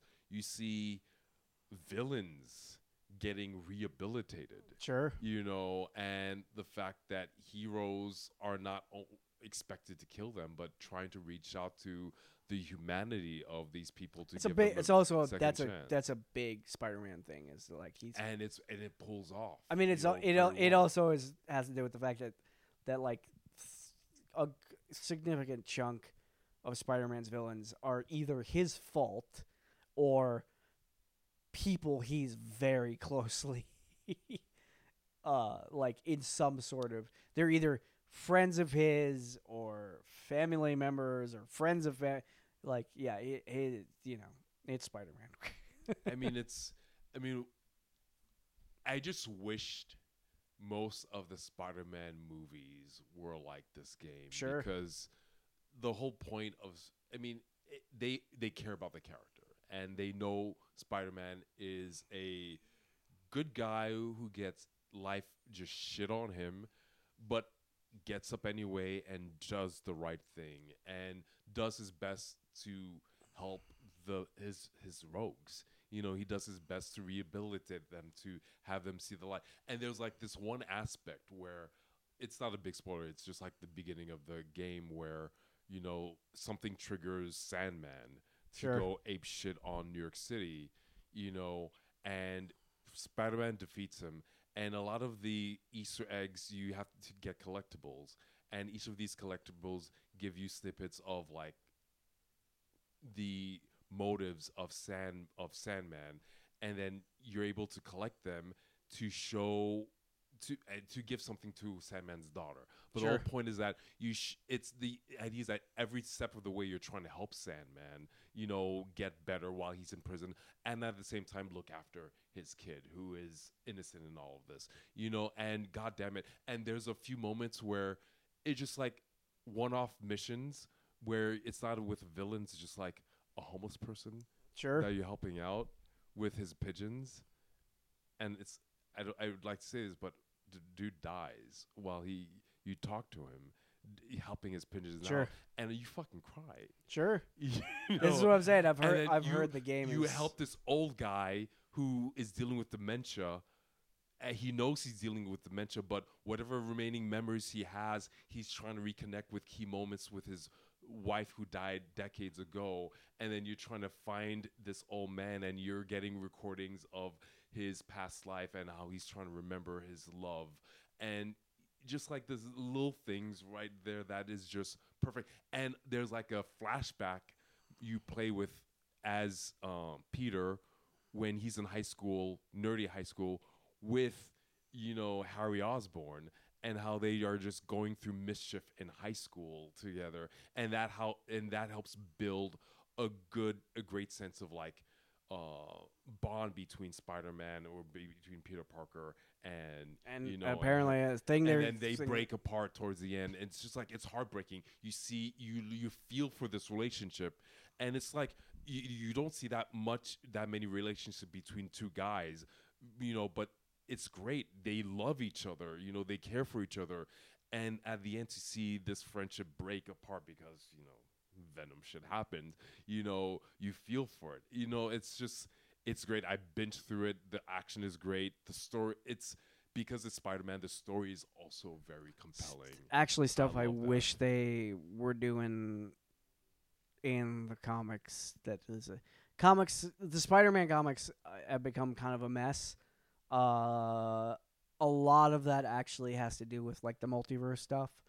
Uh and I think it's just it's New multiverse stuff with Sp- just in general. I just I just think it's it's uh because it's Spider-Man, it's just like and again this depends on the writer, but a lot of uh, Spider-Man stuff I tried reading the sort of most recent Amazing Spider-Man book and it's just like mostly cuz of Ryan Ottley and I was just like oh, it's just it's when you scale him up too much it is very i mean it's actually a fluke an anomaly that like across the the most recent spider-man the animated which i recently rewatched on net because it's on netflix now mm-hmm. it's still it gets better. It, it, there's still more stuff that you notice. But that's actually an anomaly that that works because spider-man actually is better when you s- pare him down a little bit more. Uh, he I, the other character, my favorite character is like that too. Uh, the most recent Daredevil stuff has been okay, but it's definitely like on a scale, a level that is just like, okay, like I, well, you're never gonna read it, so he is literally in hell, like in literal hell now doing Mephisto? uh, uh, no, not Mephisto. It's like it has to do else. it has to do with like the hand and some other stuff. Oh, Um, and it it's not bad. It's it's not gr- it, it's just that like it's a level of sort of sort of like it's like how they involved Daredevil in like War of the Realms is they gave Daredevil uh powers and it was just like nah man you can't do that with a character like Dare- he doesn't work when you in when you put him in the larger universe like Marvel even in the comic books you know he's part of this larger like Marvel universe But he has his lane that he has. it's like he has to he, uh, he's in his little neighborhood it's why one of the best runs on daredevil is is was brian michael bendis literally when he becomes the king basically the kingpin of hell's kitchen and like spider-man and mr fantastic and luke cage like his buddies big like uh doctor strange are just like what the hell are you doing and he was just like I I'm not like you guys. I'm like I'm not you, Mister Fantastic. I don't deal on this. I'm not as smart as you. I don't deal on this fantastic. He literally just goes, "Hey, Spider-Man, you call Queens. Luke Cage, you call Harlem. Mister Fantastic, you're Midtown. Uh, Doctor Strange, you call the Village because that's where your Yeah. building is." And it's just like, just just claim it, and just that that was like his argument. This is why I became Kingpin is just like I can't deal with stuff on a cosmic level. I just want to keep my little area. That's why I declared myself kingpin because it's the only way I knew how to say, okay, this little area, no matter what happens, is going to be okay. And the only way I know how to make this little area okay is to basically go, I'm the kingpin now, I'm in charge of everything.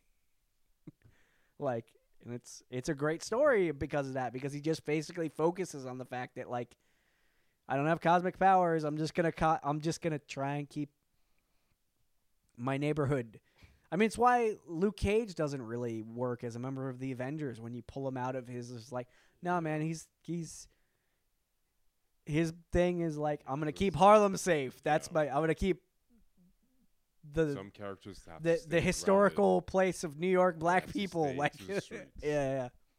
Uh, yeah, and going back to Spider-Man 2, there was a boss fight I didn't know was compelling until I went through it. You have a bot- boss fight against Mary Jane, Ven- Venomized, Okay. and she just rips into Peter Parker as she's kicking her ass. Sure. He's can't hold down a job.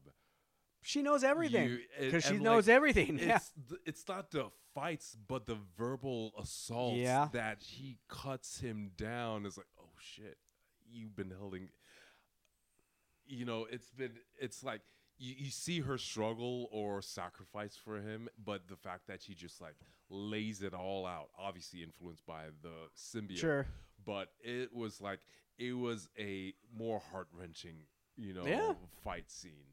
You know, um, yeah, just like it's a game that they know what who Spider Man is. It's a character with great, you know, fights, you know, great action sequences, but it's a lot of heart and emotion and Yeah. tragedy, and they don't pull punches. If I had a PlayStation Five, I still I Well, would. you're not uh, a gamer, you know. I am um, not. That is true. But you know, if you were to sit next to someone who is, you'd appreciate the story. oh yeah, this You'd is what I've appreciate heard. The story, you know, because it is Spider-Man through and through. Sure. And I think that's. I think we're good for now. We've gone almost two hours now. I kind of need to go home because I I think I need to get. I'm I don't think the cat will allow you to go home. yeah, we'll see. Peace out, everyone.